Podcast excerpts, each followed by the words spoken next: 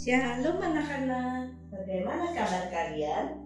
Lause berharap kalian dalam keadaan yang baik.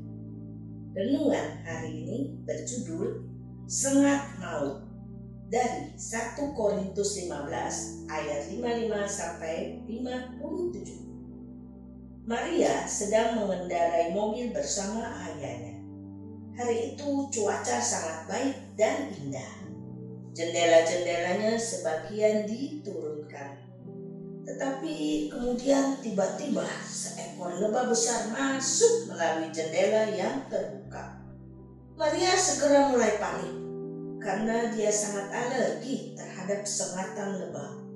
Dia bisa mati jika disengat lebah. Ayah Maria tahu apa yang harus dia lakukan. Dia memperhatikan lebah itu dengan cermat. Saat lebah itu terbang di dekat kaca depan, lebah itu mendarat di dashboard sebentar. Dengan refleks seperti kilat, ayah Maria menangkupkan tangannya tepat di atas lebah itu. Dan kemudian dia membiarkan tangannya di sana. Menunggu.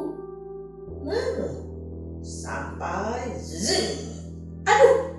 Teriak sang ayah sambil mengangkat tangannya dan melepaskan lebah itu. "Ayah, ayah!" teriak Maria. "Lebah itu akan menyengatku." "Tidak sayang," jawab ayahnya. "Dia tidak bisa menyengatmu lagi. Lebah hanya memiliki satu sengatan. Dan coba tebak di mana itu." "Di mana?" tanya Maria.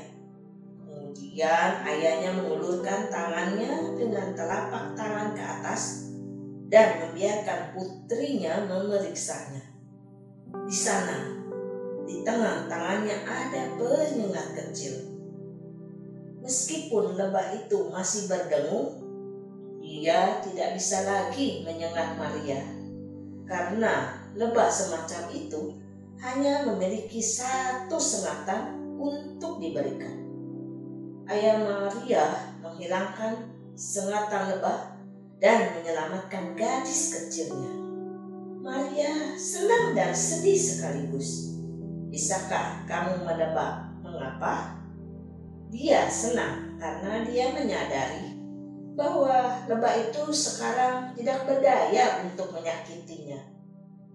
Dia sedih karena dia menyadari bahwa ayahnya telah mengambil sengatan yang menyakitkan untuknya. "Apakah kamu tahu apa yang telah dilakukan lebah itu?" ayah Maria bertanya. "Apa?" tanya Maria. "Lebah telah menyengat dirinya sendiri sampai mati." Maria tampak bingung. Ayahnya dengan hati-hati menjelaskan kepadanya bahwa jenis lebah itu akan segera mati setelah menggunakan sengatnya. Sama seperti lebah yang menyengat dirinya sendiri sampai mati, demikian juga kematian itu sendiri telah dalam tanda kutip menyengat dirinya sendiri sampai mati di kayu salib. Itu seliti mengerti, tetapi itu berarti kita tidak perlu takut akan apa yang terjadi setelah kita mati. Kita tidak perlu takut bahwa kematian menguasai kita. Yesus memiliki kuasa atas dosa dan kematian. Dan dia membuktikannya di kayu salib. Yesus telah menghilangkan sengat maut dengan menanggung dosa dan maut ke atas dirinya. Dia membuktikan kemenangannya atas dosa dan maut dengan bangkit dari kubur. Kristus lebih berkuasa daripada dosa dan kematian. Karena kemenangan Kristus atas kematian, kita dapat diyakinkan bahwa jika kita memiliki iman kepada Kristus, kita akan berada dalam kehidupan kekal bersamanya. Karena Kristus, kematian tidak memiliki kuasa atas orang-orang percaya. Apakah kamu sungguh-sungguh percaya kepada Tuhan Yesus? Amin. Amin. Tuhan Yesus memberkati.